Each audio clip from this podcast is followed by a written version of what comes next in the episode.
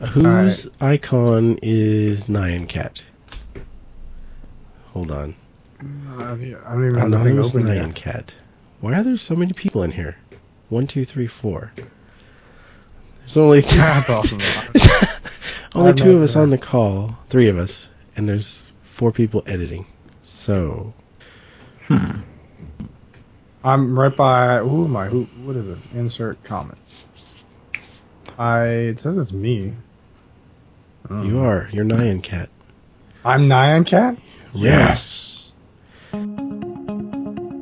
This, will never air.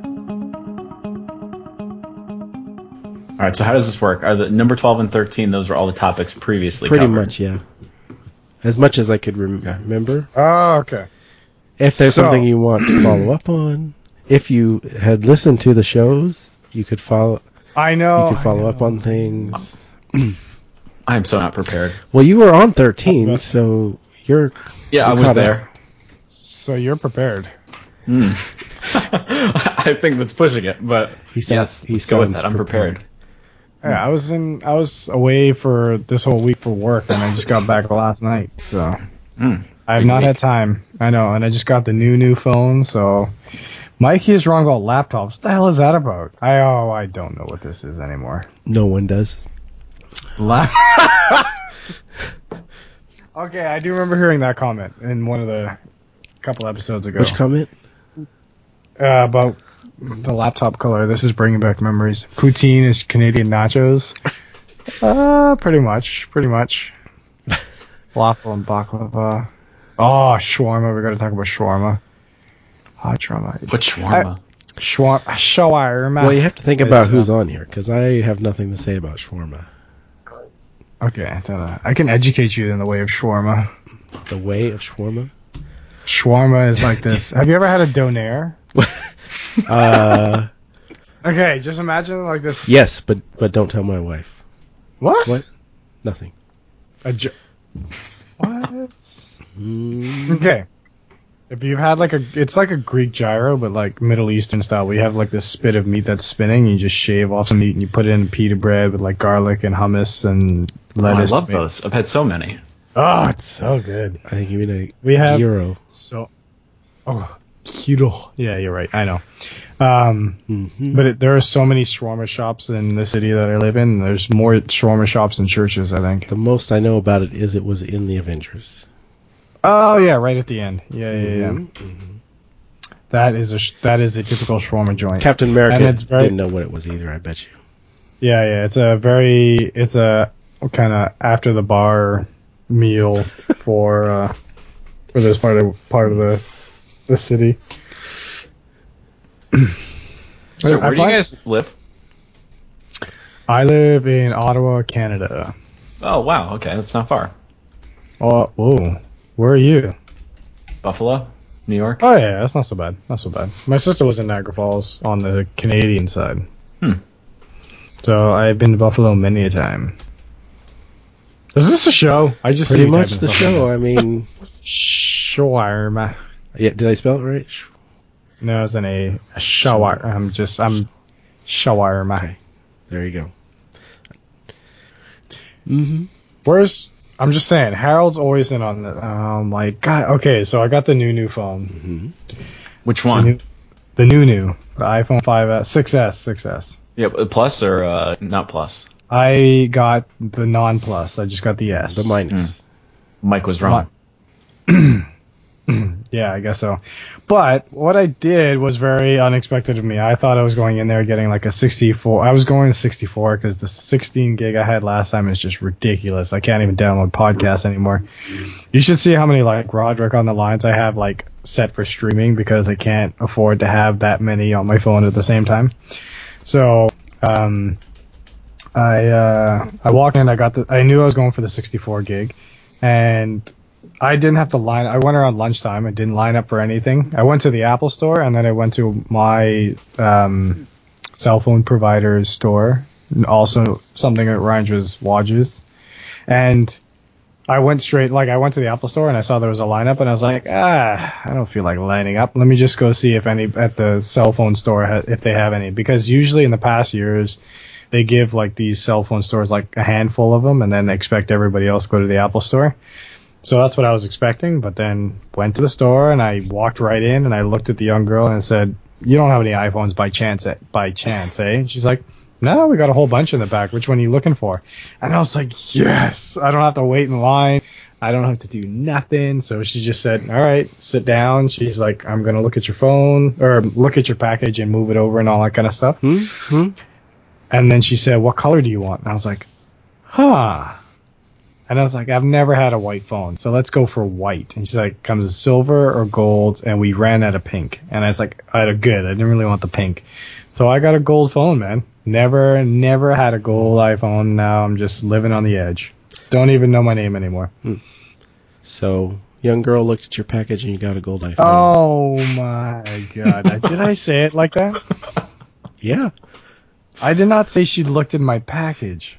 I said, she, "Oh my god, I did say that." Sorry, she was looking at my self, my plan, my plan, my package of plans. Hmm. So anyway, I I was hesitant to do the whole like restore from iCloud backup, but I realized I don't know, Mike was wrong or Mike is right. I don't know something. So I did that, and then I realized all my two-factor authentications didn't follow over, so that's what I was doing for the past hour was like trying to go through all my Gmail and Slack and DreamHost and whatever else that has two-factor authentication. So I think it's done now. I think I'm done, but I like it. On, uh, I, th- I don't know if it was exactly on pre-order day, but my wife uh, dropped her iPhone. Oh. We had we had five S's. She dropped it and cracked her screen, and so I said, "Well, we might as well just go ahead and get you the new one." So today, at about 7 p.m., finally, uh, she from UPS got her uh, 6S minus in gold. Also, we're, we're matching. Uh huh. 64 megs because she takes so many photos Yeah. and it's she's she never has any space on her phone. So we've hopefully solved that problem. She uses this program called uh, Groovebook, and you upload something like hundred pictures a month, and they send you a photo book for Hmm. like six bucks or something. It's Oh, not that- bad. That's cool. Yeah, I gotta check Yeah. that out. She likes physical, having some physical pictures along with her digitals. So, so saving a month's worth of photos for her was uh, pretty difficult on 16 gigs, and uh, I got tired of trying to clear space on her phone every week. So she ended up getting the 64, mostly for me, not mostly for her. So I don't have to tech support that anymore. I haven't seen it because I was out of the house, and when I got home, she was already gone. So I have still haven't seen it. Uh, I don't know if she can even use it. I don't know if it's activated or anything, but she's got it. Have you seen the iPhone 6? Yes, we uh, this weekend. Looks exactly the same. Yeah, this weekend we went to a store that had had them. Oh yeah. Um, not the Apple store, but what's funny? looked at them. What's funny is Apple always comes out with some distinguishing way for everybody to know that you have the new new phone because the way was the pink this time, the rose gold or whatever. And I was surprised at how many people were actually going for the rose gold when I was uh, walking through the mall, like at the different cell phone stores and the different, like the Apple store. How many people are walking around with the the pink phones or the rose phones or whatever it's called? So I thought she would go for that too, but she likes pink. But for some reason, she wanted to go with gold instead. Is there a distinguishing feature between like the space gray ones or the gold ones, the six and six S? Uh, no, it's just well, between the six and 6S is the size of the screen and the optical image stabilizer in the camera. I think that's the only difference. A bigger battery, so it's lot lasts a little longer. I think that's the main difference. Hmm. Uh, yeah, I can't think of anything else. But I mean, I even tried. Like, I held the six plus in my hand, or 6S plus, or six plus S. I don't even know. Um, and it's too big, man. I don't know how people carry that thing around in their pockets. Like, ugh. Oh, I lo- I love mine. I Really? know what I'd do without it. Yeah, You have the plus. I have the plus. In jeans, it is not comfortable to walk upstairs, but most other or driving. but any other time I don't mind it. hmm Sounds like another package problem. oh god. Look at this guy trying to. Mm. No, Oh, but I, I have a problem with UPS, UPS, UPS, and yes, and, and getting my new phone. It is. Uh, I accidentally got it shipped to. Well, not accidentally. I my cell phone carrier wouldn't let me pick where to ship it. So as soon as I did the pre-order, I called them and I said I couldn't change the shipping address online. Just wanted to call and see if you guys could change it. They told me it was changed, and I called them back like two or three times because I was paranoid, and I was assured that the shipping address was changed. But today, I checked the tracking, and it's still didn't get shipped to the right address. Did you like move or something, and then they sent, shipped it to your old place, and now you'll never see it, or? Well, I'm on my parents' plan, and they live across the Uh. state, so by default they they ship it there, and they don't let you change it online, so you have to call them. So the UPS truck actually made it to my parents' house, and my dad was talking to the guy about to get to get the phone, and then he's like, "Oh, the address change went through. I can't give this to you," and then got back in Oh his truck my and drove away. What? Yeah. As, oh, jeez. All right. Yeah. So sad day. I'm I'm curious to know how developers are going to go about this whole 3D touch thing because I've been using it for a couple hours or like just having it around for a couple hours, and I always feel like I'm damaging the screen whenever I try to push a little harder. I I haven't found that like good balance of pushing just hard enough to get the whole 3D touch menu to come up, or like I feel like I'm damaging the pixels underneath the the little glass. But I don't know. I'm saw- I saw somebody put as a tip to change the sensitivity to light. Oh, what? Hold on. Hold on. Gotta find that. Hmm. Settings. Oh god, the settings menu is the worst. 3D. Oh, but the search is not helpful. Damn it. I was like, oh, there's a search bar at the top, and I type 3D touch and comes up with nothing, so I'll have to find this later. I, I didn't even tell my wife about 3D Touch yet. I figured I'd let her use the phone for a little while before we even uh, approached that. Since I don't have it, and I can't be like, oh yeah, here's how you use it. I've never used it, so it's not like I'm an expert on it either. No, it's like one like I work on a construction site, and so we use uh, now we use instead of walking around with drawings and that kind of stuff for the engineers, we have uh, iPads. And so I'm very I'm kind of tech support for my company whenever I'm on site because there's like a trailer and four or five guys in it. And uh, yeah, I just I, I've been slowly t- introducing the guys who have never used iPads before how to like oh look oh I just discovered this you know how to do this now. So yeah, I know the feeling where um, adding new features and all that kind of stuff, and how to read markup PDFs and add this app and that app. So I know where you're coming from. I was over at a friend's house for a tabletop game, and Which game? Which game? uh, uh, you would ask that. I don't know. Never played it before. House on the Hill, House in the Trees. Okay, that's a new one. I gotta look that up. Hill Trees board game. Betrayal at Hill. Okay, I'll look it up. Yeah. And uh, so I was coming out and I was checking my messages from my wife. Started getting in the car and I dropped my phone. It hit on the bottom door sill right on the edge, landed face down on the street, and I pick it up Mm. and it didn't break. Oh, that's amazing. I've had my old phone was a 5S, and I don't know how it lived through some of the stuff that I put it through. My wife once Hmm. just dropped flat on the concrete and broke. I managed to drop my new phones once, like the week that I get them. With my 5S, I wasn't so lucky. I got a crack in the screen. But apparently, I didn't know this till I brought in. I was prepared to just pay. I'm like, okay, I broke the screen. I just just make it just make it work. And they replaced it for free. They're like, oh, single hairline crack, that's covered. And they just gave me a new phone. Yeah, I think there's a certain um, uh, tolerance that they have to give. Where it's like you know they think that the phone should be able to withstand. This. I don't know. I don't work at Apple, but uh, there's I don't know. You're trying to deduce some reasons why they give you cha- changes for free, and sometimes they don't. Like, man, I don't know. There's something that was wrong with this 5S. I've did you get Apple Care this time? No, I've never gotten Apple Care. Okay, I got it last time with the 5S, and that was the most like pointless money I ever spent because I never used it at all. And the one time that I tried to go in to like try and get a battery replaced because my battery was dying like three times a day or two times a day, and the guy's like, "Nope, it's not. It's it's still in the." I was amazed at the diagnostics that they have in this thing. I went to the Genius Bar. He plugged in my phone. He was running some app that I'd never even seen before, and then he turns the computer screen to me and shows me like, "This is that healthier battery. You have so many cycles on it. I think it was like 600 cycles at the time or whatever." a thousand is the is the uh, end of life for that battery.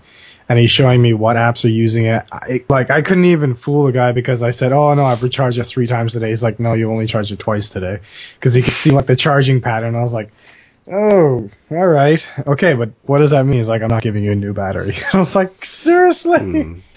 Even though I paid for the Apple Care and I never used it, so I was like, "Man, I don't know. Maybe you got lucky and I just got, ugh." No, I've taken to just replacing screens for me and friends and family that happen to break them. And I've replaced a couple batteries too, so it's just easier if I just replace them myself.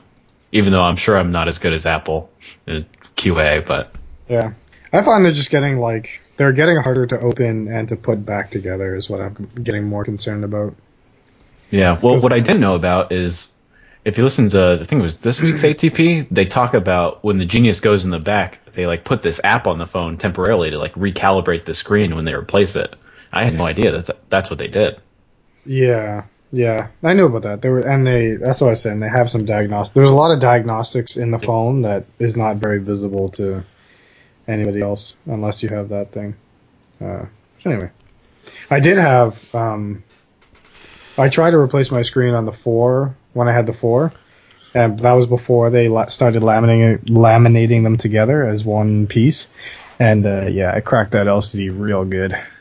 That was I was trying to get the spudger in between and trying to like pry it open slowly, and the LCD just like cracked right down the middle. So I had this big splooge at the bottom, and there was a line going up halfway. And I said, "There's no." I don't even remember. I think the reason I was opening up because there was dust in the middle, and I was like, I wanted to blow the dust out or something like that. And uh, being an engineering student, yeah, of course I could do that. Well, no, learned my lesson that day. So, so I had to order an LCD screen online for like thirty bucks from Amazon or eBay or whatever, and then change it out when it came in. Life lesson: don't do that again. So, have you guys ever heard of a food and it sounded really weird? You'd never seen it, never tasted it, and then you finally come across that food and it looks or tastes delicious. Like, for example, today, I don't know why, I've heard of Wiener Schnitzel for years. and I didn't know what it was. And I just assumed it was some weird German food. and so I actually looked it up in Wikipedia. I don't know why, and it looks awesome. It look. I mean, it's. I know it's uh, lamb, or no, it's veal, Oh yeah. flattened and then breaded and fried. So it's kind of like a veal chicken fried steak, and it looks awesome. Yeah. So, uh, okay, yeah. Did you I haven't try tried it, it, yet. I Now I really want to. So how did you discover what what made you come across Wiener Schnitzel in your everyday life? I think I maybe I heard it on on a show or something. I don't know. It just came up today. oh, it's so good. You put a little squeeze of lemon on that or something. Oh, it's good. So any foods like that for you guys? Well, I can tell you the opposite. Where I've heard about this food and I thought it was going to be really good, and it was one of the most revolting things I ever put in my mouth. what food was it? That was sea urchin. Hmm. I was at a sushi joint, and I was with a nice young lady sitting across the table from her, and we were sharing. Um, we got like a whole bunch of like cut uh, sashimi sushi and rice and whatever, and we got like two rolls, and we were sharing in between. And I looked down at the plate, and I said, "That's sea urchin. I've never had sea urchin, but I've been always curious, and everybody says it's delicacy and all this kind of stuff." And I was like, mm, I don't know. I've never had it. And I kind of poked it with my chopstick, and I was like, it's kind of, kind of flabby. Like it had like no meaty texture to it, whatever. And I was just touching it with the chopstick, and I was like, I don't know if I should do this at the beginning of the meal because like it'll ruin my appetite, or if I should do this at the end of the meal and it will like make me puke everything up. So she said, do it halfway. Once we get to the halfway mark, try it. And I was like, all right, sounds fair enough to me. So halfway comes and I see the sea urchin on this. It's just sea urchin on a bed of rice. And I was like, all right, this is the moment. And my whole, not even my expression, my whole being just turned to disgust. It was, she said, even she's never seen me go from so happy to like get this thing out of my mouth so quickly. It was, the taste didn't bother me so much, to be honest. It was the texture. It just felt like putting this flabby piece of fat in your mouth and just like sloshing around. It had no texture. I don't know why anybody likes it. It is one of the most revolting things I've ever put in my mouth. Oh god. I had a I had a similar experience at a sushi place uh, with a young lady, and uh, I got some normal Chinese dish basically, and she got sushi, and one of the things she had was eel, and she offered me some. I'd never had it in anyways. She she offered me some. I said sure I'll try it. I put it in my mouth, and apparently I handled it better than you did, but it tasted like I'd bitten off an, a Bic pen in my mouth. I can't remember what movie is that where that happens. Oh, he's biting on the other pen and it gets yeah, I know. I can't remember what that is now, but I know what you're talking about, yeah. Anyway, that's I, I imagine that's what I, I looked like. I felt like I had ink coming out of my mouth. She, yeah, she, the the girl I was with, she even said like she was trying to give me a glass of water or tea or something to just like wash it down, and I was like, I got this, I got this. I like put some rice in my mouth to like try and get the texture out, and it took me so long. But oh, you try and bite down on it, and it just like sloshes to the other side and just doesn't do anything. Ugh. But I always said that I'll try anything twice, so I will. I if I ever see it again on a plate, I will try it one more time, and after that, I'll be like, no, that's not for me. But I'm not going to order it. I don't think. Brendan, No, I can't think of anything where I've had that experience. Uh, good or bad? I don't think I'm. No, I can't think of one either way. trying to think if there's any. uh No. Hmm. I'd have to think about. Yeah, I'd have to think about that. Uh, a, a delight more than. I think. Uh, well, there's one thing that we have here in Canada called beaver tails, which is it's always fun to poke fun at the the tourists because if you say let's go get a beaver tail, everybody thinks you're actually literally talking about a beaver tail Mm-hmm. when it's not that dramatic, and especially when the Canadians say, "Hey, it's not a big deal. The beavers can grow their tails back." So, Mm-hmm. uh, it's Like just like, starfish. go ahead. Like a starfish can grow Yeah. back its arm. Uh-huh. Right? Yeah, something like that. And you know, beavers are like the national animal of Canada. Don't fact check me on that. I'm pretty sure that's right, but don't fact check me. I don't want to be wrong. Um. Anyway, long story short, beaver tails are not savory. They're pa- uh, they're pastries. So like you have a flat piece of, um, I'm trying to think. It's not quite a funnel cake, but it's like a it, it is some kind of dough that you fry, and then you put so it's in the shape of a beaver tail, so it's flat, and it's you can put cinnamon sugar or apples or butter or lemon or whatever you want on top of it and some people roll it up and or just eat it flat like a like a pizza. Oh, it's so good. But I had no idea what I was getting myself into when somebody said, "Let's go for a beaver tail," like in the fall time. And they're really good to have if you're like ice skating. There's a little beaver tail shack chalet that's right there, and you can skate up to it, have a beaver tail, and wa- and skate off. Oh, it's so good. So is it like flaky or like cake or? Uh no, it's ah, it's what is the closest thing it's to? Um, it's almost like a donut pastry, like a. It's yeah, it's probably like a really really thin donut. Mm. Yeah, that's probably the closest thing I can think of. Mhm. But it's so good. If you ever have the opportunity of something like that, you might as well. But you might have to come up to Canada for that. I don't know if I don't know if the states has got it yet. But I did wa- see that. Do you know, guys? Do you know what Tim Hortons are, or Tim Hortons is? I've- Are is? I have heard of it. We have a ton in Buffalo. Oh, I guess so. Yeah, you're so close to the border. Yeah, but I was watching. Uh, I was watching Detroit news for some reason one day, and now they're advertising the Tim Hortons Bake Shop and Coffee and Bake Shop or something like that. So if you ever, those are some of my favorite donuts too, because that I think, yeah, we eat a lot of donuts in Canada.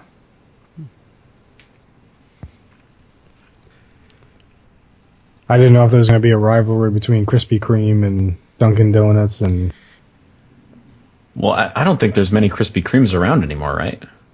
I think they're all out here in the Midwest. Are they? I I knew them all in the South because when I would go visit Georgia and Florida is where I saw them. When I that's how I got introduced to them. Yeah, I know of at least. Uh, I think there's three in Kansas City. Oh, they're so good. And the one that I saw in Savannah all the time had the big neon light that said fresh donuts. And you could see them coming off the line. Like the dispenser would have them in the fryer and they would scoot along and then flip them over and scoot them on. And they would get frosted and they would hand them to you like 30 seconds later. Oh, that was the Mm. best. hmm Oh, now I want Krispy Kremes. So, uh, to stay on the topic of foods, how do you feel about uh, foods with beer added to it? I came across uh, an article where they were putting Guinness in a cheese dip, and I've had thing other things like beer battered onion rings and things like that. And I'm not really a, a beer drinker. I haven't had a beer in years, and I never really liked the taste of it anyway.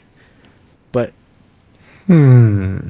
but from the I don't feel like the adding that to a food enhances the flavor. I'm to let Brendan go first on this one. I don't think I've even heard of this. I've only heard of the beer batter stuff. Uh, one of my friends made Irish car bomb cupcakes sometime last year, and those were delicious.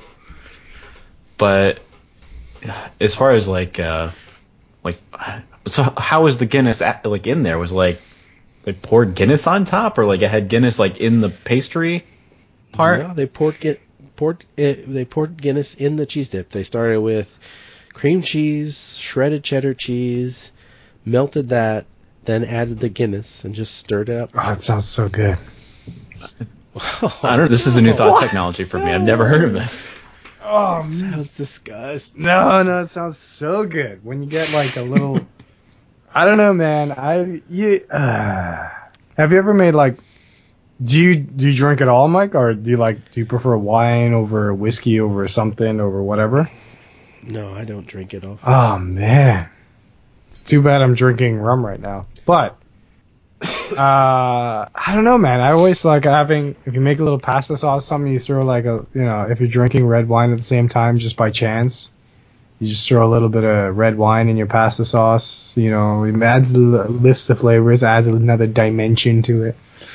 Well, that's all right. I I could get I can understand that because you know wine is kind of fruity, and would add add that kind of thing. But but beer is bitter and tastes like you're eating a cigarette. All right, all right. Maybe I've I've numbed my senses. I don't. Maybe I've been drinking so much beer, I've numbed them all. I don't know. I don't know. Well, this, let me uh, tell explain to you where my palate is, maybe by giving you an example of a beer I did enjoy. Mhm. Um, back when I did partake of such things, we went to uh, St. Louis, and we went to the Budweiser plant, and I had a Bud Light basically right out of the vat. Mhm. And I liked that. It was smooth. It didn't have any weird aftertaste. So beer that, for one thing, is almost water to start with and is fresh. I liked that kind of beer. I don't know how big is. Uh, I'm curious to know how big like the craft beer scene is going on in Buffalo and Kansas right now. You guys have a lot of craft beer going on, or no? Oh yeah, for sure. There's there's more breweries popping up like every week it seems. Yeah. Yes. We got a lot of craft beer. Yeah, I'm into the whole craft thing right now. I mean, like, I'm, I sound like such a hipster. I mean, everybody's into craft beer, but the benefit I like about the craft beer is that they have these like little niche ideas of here, let's try a batch of this or let's try a batch of that and see how people react to it. And so there is a bar that I usually go to on a Thursday night that is just craft beers from the local area. and so you can they change the menu like every week. Yeah, every week, and that'll be depending on the season. Like right now, there's going to be or soon because we're getting into Thanksgiving time for Canada. We're gonna get be getting like pumpkin spice beers and maple uh, maple beers early in the summer in the early in the spring. Um, trying to think like winter more fall winter beer. So it's it's interesting how like you can get different types of beer throughout the year, and I don't know, man. I haven't had a Bud Light in so long. It's just I just I like the more the red amber beer, especially in the wintertime. It makes you I don't know. It adds has more substance to it that you fight off a cold Canadian winter. I don't know. I like the idea of being able to try a whole bunch of different things and see what you like and what you because most of the time I don't like the beer, but it was half a pint and you know it was worth a shot. So Yeah, definitely. I don't know about um, breweries around here or bars, just places that have uh, a wide variety of only local beers, but this one bar downtown uh, called the Blue Monk, they have this giant board, and it goes down to like uh, 40 different types of beers, and they have a very different selection every week. So you can go there, and you can get something different every time. So that's really Yeah. cool, and they're all craft beers. So it's yeah, uh, maybe you just haven't found the right beer for you yet, Mike. You got to try all these craft beers. Well, I don't I don't drink anymore, so I, Oh. I will not I will not find out. Uh, but there was a place I think it's a chain uh, called Old Chicago. I haven't heard of Ever it. hear of that? No, I haven't heard of that. nope. But they they often have uh, many different types of beers, and they rotate throughout the year. And they have a they call it a beer world, world tour, and if you finish the tour, you get some kind of bauble or something. Now, how many beers are in the tour? Do you know? Hundreds. Oh gosh. Okay, never mind. oh, so you're not expected to do it in one night. It's like one of those. no. I thought it was like I thought it was like one of those sit down meals where you're supposed to eat this 40 ounce steak and we'll put a picture of you on the wall or something like that. no, it's not a it's not a contest. Oh, sorry. Okay, Uh, it's not a sprint; it's a marathon. I got you. I got you. Although they do also have uh, flights, which are like four small shot glasses of, slightly bigger than shot glasses of beer. You get four different types. Yeah, there's another there's a brewery ca- here called uh, Brasserie du Temps, and they do what they call the clock, and so they give you 12 tasters, and they- yeah, they give you and they give you the list on the side of the 12, and they tell you which one to start with, and you go around in the shape of a clock or around the pat like you know 12 o'clock, 1 o'clock, whatever, and go around. And they we I think there was five or six guys that went, and we all ordered the same thing. And there was not enough like we, each of us had a like a waiter's tray in front of us and there were not enough there was not enough space on the table for them to serve us food because we had all these beer glasses everywhere. But it was uh it was enlightening. It was uh it was a good night too. I don't even remember what happened at the end of the night but it was good It sounds like you should have to drink one every five minutes. When the sec- when the hand gets to the beer, ah then you drink I think one. we did do pretty well. Like we were there for an hour, a couple hours. So the first course was just a beer course. We had to drink that whole thing before we could order, before they would bring us food. Then we ordered another beer to have with the food. So, and then that was that's another place where they make their own beer. So they uh, they you can try something new if you want to try a little flight. And I mean, some guys just like, oh, this is not for me. Like this tastes horrible, like lemon or whatever. And sure, that was what they tried. And then you find one that is like really good. Oh, let me buy a pint of that. So, so now I'm I'm thinking about starting to brew my own beer. We'll see what happens. So, uh, Mikey, do you think uh, Jay Becker's desk is uh, a funny Twitter account? I'm asking you since you're the one who runs it. What? Yeah, right. You're caught me by surprise. Hold on. Jay Becker's, nice try. Jay Becker's desk. If you can't tell, this is acting right now. This is acting.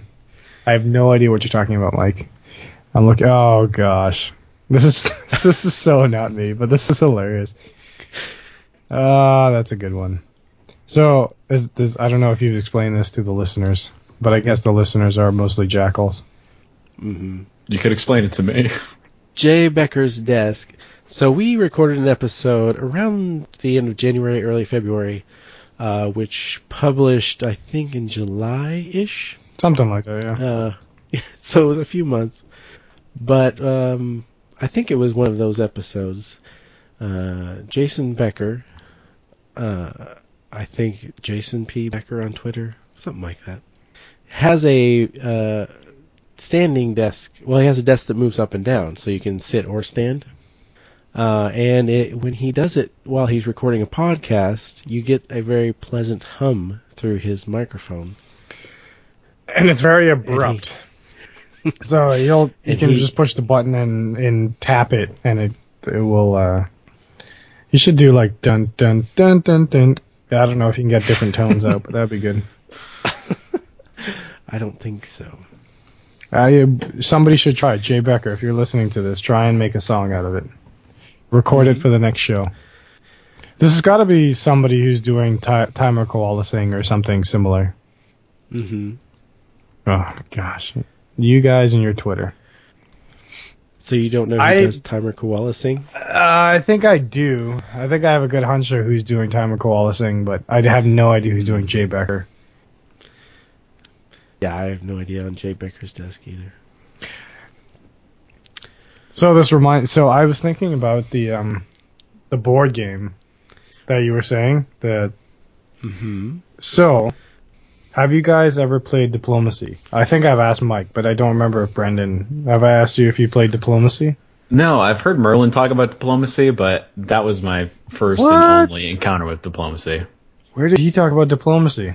I don't remember. It could have been reconcilable differences. Might have been somewhere before that. But I remember he talks that he used to play it in uh, high school, grade school, so- sometime. He got five podcasts. I can't really keep up with him anymore. Okay. Yeah, I know. So diplomacy is like it, it is traditionally a board game. The, old you're supposed to play it on a tabletop. Obviously, they didn't have computers when Merlin was in grade school and something. Anyway, um, and so the idea is that it's a map that's pre it's of Europe right before World War One. And so I'm trying to idea to start a podcast or something between the generals of trying to play this game online. So there is like a version now where you can um, be. So sorry, I was explaining what I was trying to say. So you're you're a country in pre World War One Europe, and so that you got England, France, Germany, Austria, Turkey, Russia, and there's one other I can't remember right now, but there's seven total.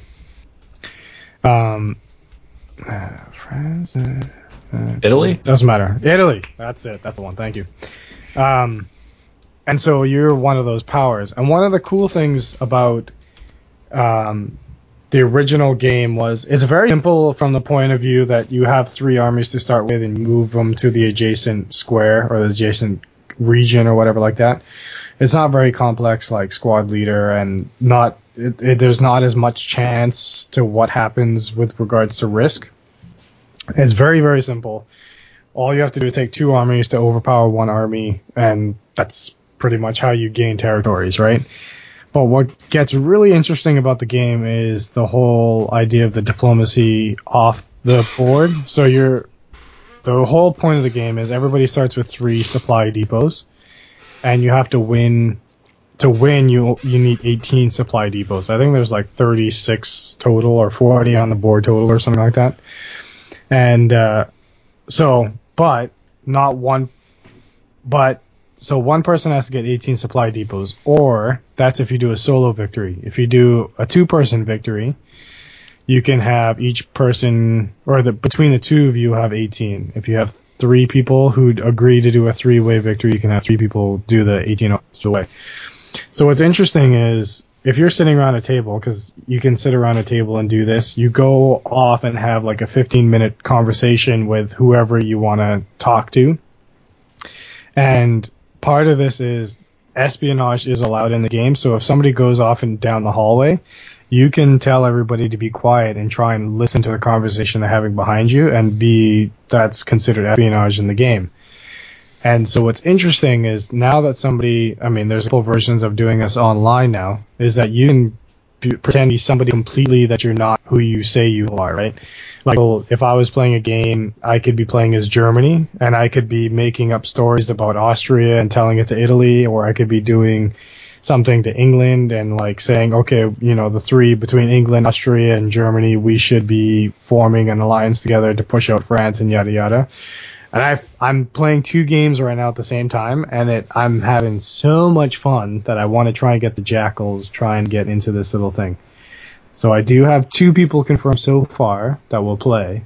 Oh, I'm just I'm putting it out to the jackals. We should try a little bit of diplomacy. So how do you Just play virtually? So there's a website called oh, backstabbr.com, and so backstabbr that's as the name of entails. I'm pretty sure you're gonna get stabbed in the back.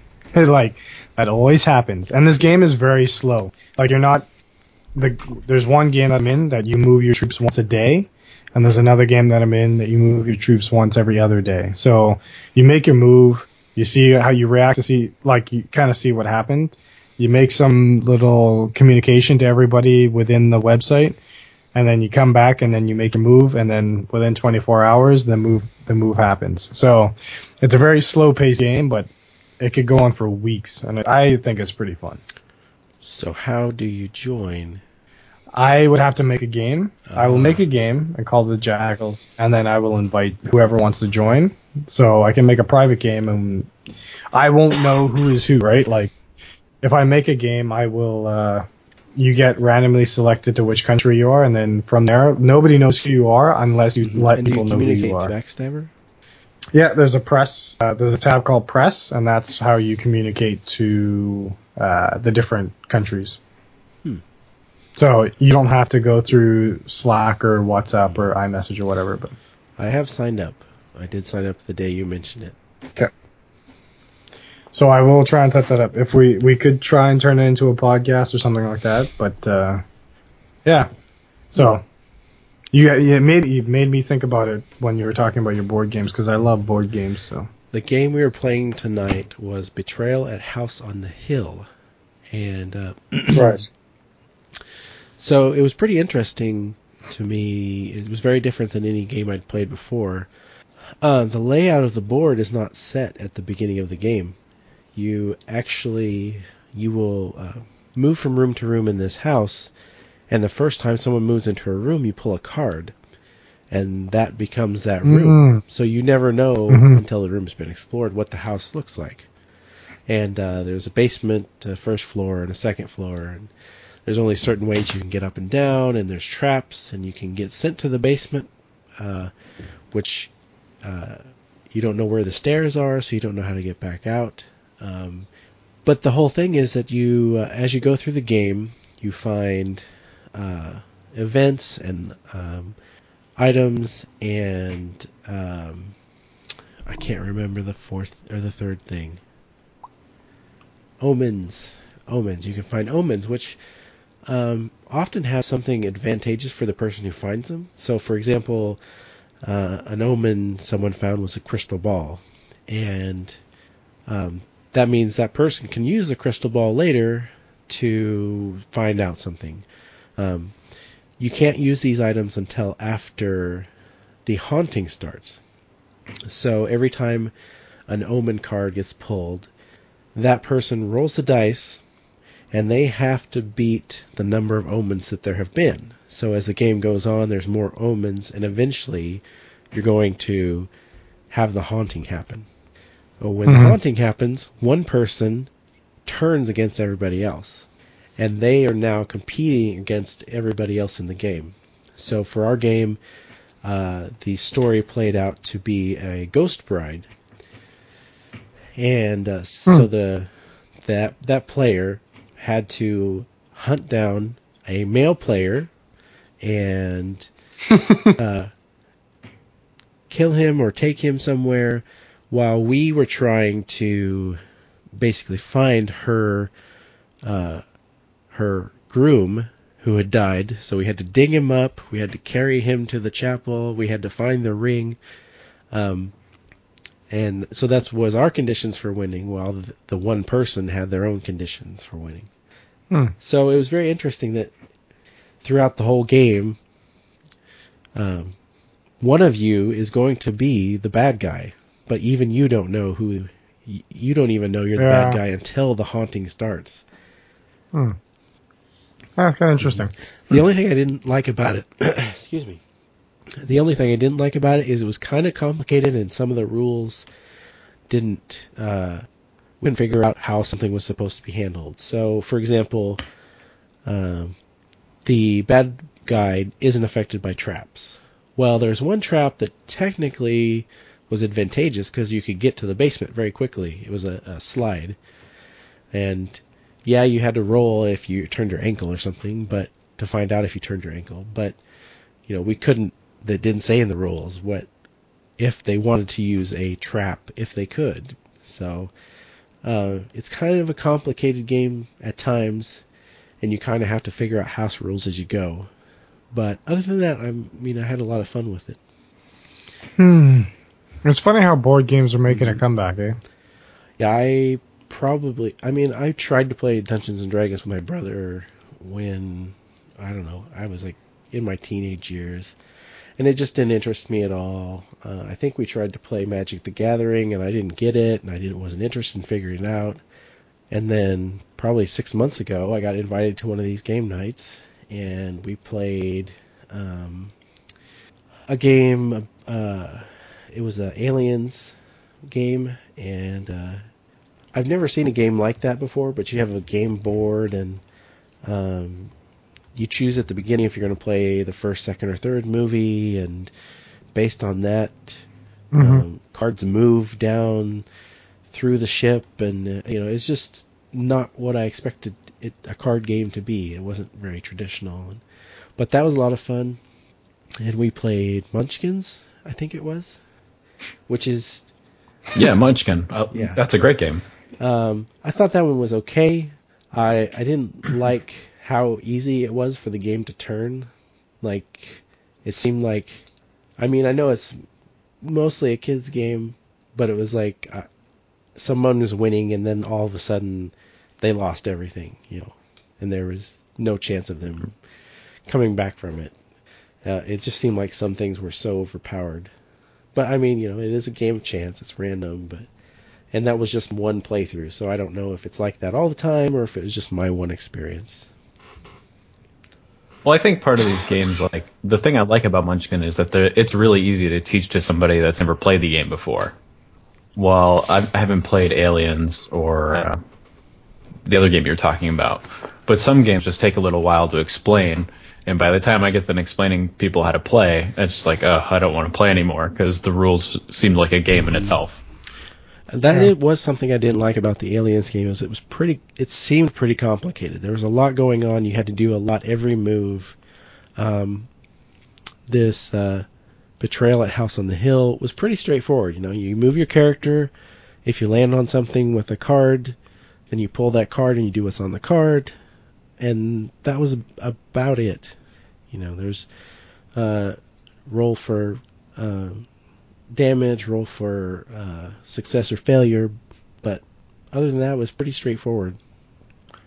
It's it's interesting how there is um when you're talking about like trying to explain the rules to somebody playing the game for the first time. Uh, we've had a couple bars and coffee shops that have popped up now where you go, you pay like a uh, gosh, I'm losing. What is it when you go to a bar? Cover charge. Jeez, you pay like a cover charge, cheap cover charge, and uh, you can play any board game that's on the wall, kind of thing. And then there'll be guys who are walking around. So there's one in Montreal called Randolph's. There's one here in Ottawa called Monopolatte. And so they, you see a guy who's wearing a yellow shirt, and he is the game explainer. So you, he will even pick out a game for you. So he'll ask you, okay, what games have you played in the past? What games do you like? He'll see, okay, you got four people at the table, and then he'll make a recommendation. And then he'll also um, explain the game to you, so you don't have to sit there and read all the the manuals and everything. And within like ten minutes, you're starting to play a game. And man, I think the one in Montreal, we were there for like hours playing a couple different games, and we started playing a different game, and oh, it was it was actually really fun. Wow, that sounds that- amazing. I've never heard of these. Yeah, they're new. I've only I've only ever seen two of them. So if you can see if you're into board games and you want to get your friends to, what's awesome too, right? Is like you can go there and they can recommend a game for you, or if you know the game that you want to try, You just pay the cover charge, and if you're like, oh yeah, that, I, that was okay, but I wouldn't play with my friends all the time. But if it's like you want to play this all the time, then you would you can try it out, and if you like it, then you can buy it, right? So. I did that with uh, set one of the expansion packs on Settlers of Catan. Everybody's playing Settlers of Catan. Themes like now, but the new expansion that came out, Pirates and Explorers. Oh, it's a good. It's a good. It changes the game a lot. I don't know what that one is. Settlers of Catan. No, I, I know what Settlers of Catan is. I don't know about the Pirates and Explorers. Yeah, it came out recently. It's. uh Did you ever play the Seafarers expansion? I think I played it a couple times. That's the one that has the ships, right? You're right. Yeah. So the sea, the pirates and yeah. I mean, obviously. no, I think I think that one had the the uh, trains and the planes. Yeah, yeah. Mm, sure. Okay, whatever. Um, so the pirate, the, this one is kind of interesting. So the original game of Settlers of Catan had one island, and then the Seafarers I think added two, added another two, so you three total or something like that. This Pirates and Explorers one adds on top of that, so you have th- like one, you have three islands that are pretty much the same size. One of them is ha- inhabited already, and you're trying to take your ships over to the uninhabited land and you flip them as you discover them you flip them over and that's how you can gain resources. But what's cool is that some of those um, tiles that you flip over are pirate lairs spices like a, a, local indian village that you can trade spices or a fish tile. So your ships don't just carry um, oh you also have like workers in this in this version as well. So your ships can carry workers over to collect the spices, or they can go attack the pirates, or they can go fish at these tiles, and then each of those different however many you collect, they will contribute to your victory points. So in the original game of Catan, you win by getting 10 victory points. This one you win by getting 17 or something like that. So it's a lot more there's a lot more going on. The ships are very crucial in this game. You can have three ships going at the same time and they can be going to different ports and harbors and stuff. And you can have one going just to fish. You can have one going to fight a pirate. You can have one going to pick up spices. And there's so much more dynamic in this game rather than just collecting resources trading and all that. But there's a lot less trading now because you can buy resources with gold. So it's it's changed the game quite a bit but it's really really fun. Now, I'm assuming like most Catan expansions, this one has a five and six player expansion. Yeah, I got that too. so when you play with five and six people, this game the board must be enormous. Yeah, it's it's uh, how big is that table downstairs? It fills my whole like breakfast table. Now, does that add another island, or the existing island's just bigger? The existing islands get bigger. And you can have, um, yeah, I have the six player expansion. It's massive. So, and the boxes are bigger too. Like I have to carry around three boxes. Where if I want to go to somebody's house, to carry around four boxes actually, because you need the base game, the five to six player expansion for the base game, the Pirates and Explorers base game expansion, and then the five to six player base game expansion for Pirates and Explorers. So Anyway, it takes a little while to set up. it takes a little while to set up. But once you're done, you're really fun. And there's so much going on that you're trying to remember victory points, and you're trying to stop other people from getting those victory points because then you get a certain point and they lock you up. Like if they find all the pirate lairs, then that means you can't get any more victory points from pirate lairs. So you kind of lost on three victory points there. Stuff like that. It's really cool. Wow. It, it seems like it, it adds a couple d- different layers to the game, so it kind of changes it from the basic uh, base game. Yeah, because what we were finding was me, me, and a couple buddies were playing Catan so often with with each other. We knew each other's strategies before the game even developed far enough, right? Like we knew that this guy was going to always go for you know ore and uh, wheat so that he could upgrade to cities as fast as possible and do all that. So we knew each other's strategies after a while. So this way, it adds a lot of dimension that it's hard to predict what somebody's going to do. But yeah, you should check out to see if there's a board game bar or board game coffee shop near you. I would recommend it. Yeah, I'll have to see. What's your favorite board game right now? Uh, I don't play many board games right now, but uh, my favorite is Power Grid. Are you familiar Yes. with Power Grid? Yes, I love Power Grid. Yeah, I love Power Grid too. I, I don't know what it is about it, but something about that game, I just I love it. It's constantly changing, and it, I don't know. It's like an economic board game, and it's just so much fun. Have you ever heard of board game or Power Grid, Mike? so, the, uh, Brendan, you can. I'll let you explain. I haven't. I've talked enough. So Power Grid, basically the game is a is a map. Uh, the base game is Germany with I think the U.S. on the reverse here, uh, Yeah. but you can get maps for basically anywhere. Anyway, the objective of the game is to power certain cities, and when you and uh, yeah, I think that's how you win the game. I haven't played in a while. Uh, y- you win by powering so many cities or getting points somehow. Do you Yeah, remember, yeah, yeah. Mike? Mikey? Yep. Okay. So basically, the game starts and you each player buys pow- uh, power plants. It's like a bidding process, but each person gets a power plant, and then you have to buy the resources to supply your power plants. And the cost of the resources change based on how many people have bought in, so that way the supply is decreased, and then as the supply gets lower and lower, uh, the the prices increase, and eventually there's no more um, materials that you're looking for left. So it, it forces people to diversify and get different types of, of power plants. You know, some are energy efficient, so that way, or um, green, you know, like solar, so they don't take any resources, while others will take coal, and some will be multi resources, so you can uh, pick and choose. But it, it just the, the game progresses, and people get multiple power plants, so you can choose different um, materials to get. And you, you take over multiple cities so that way you, you can use more of the power that your power plants are outputting. And it's a really fun game.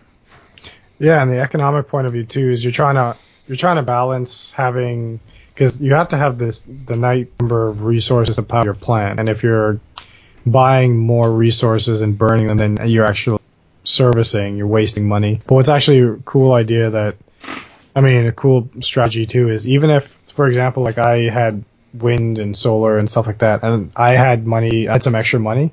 So what I was doing was I was buying the coal um, coal product, like the coal that was supposed to be for a coal plant. And even though it was my coal, like I didn't need to use it, I was driving up the price for other people, so they were struggling later in the game, right? So that's kind of it's a good that's like an interesting economic point of view where somebody getting up the price even though they don't actually the coal or the oil or whatever. right and you have to balance resources and updating your power plants or buying more Yeah. power plants or uh, building um, power lines to new cities hmm Just Yeah.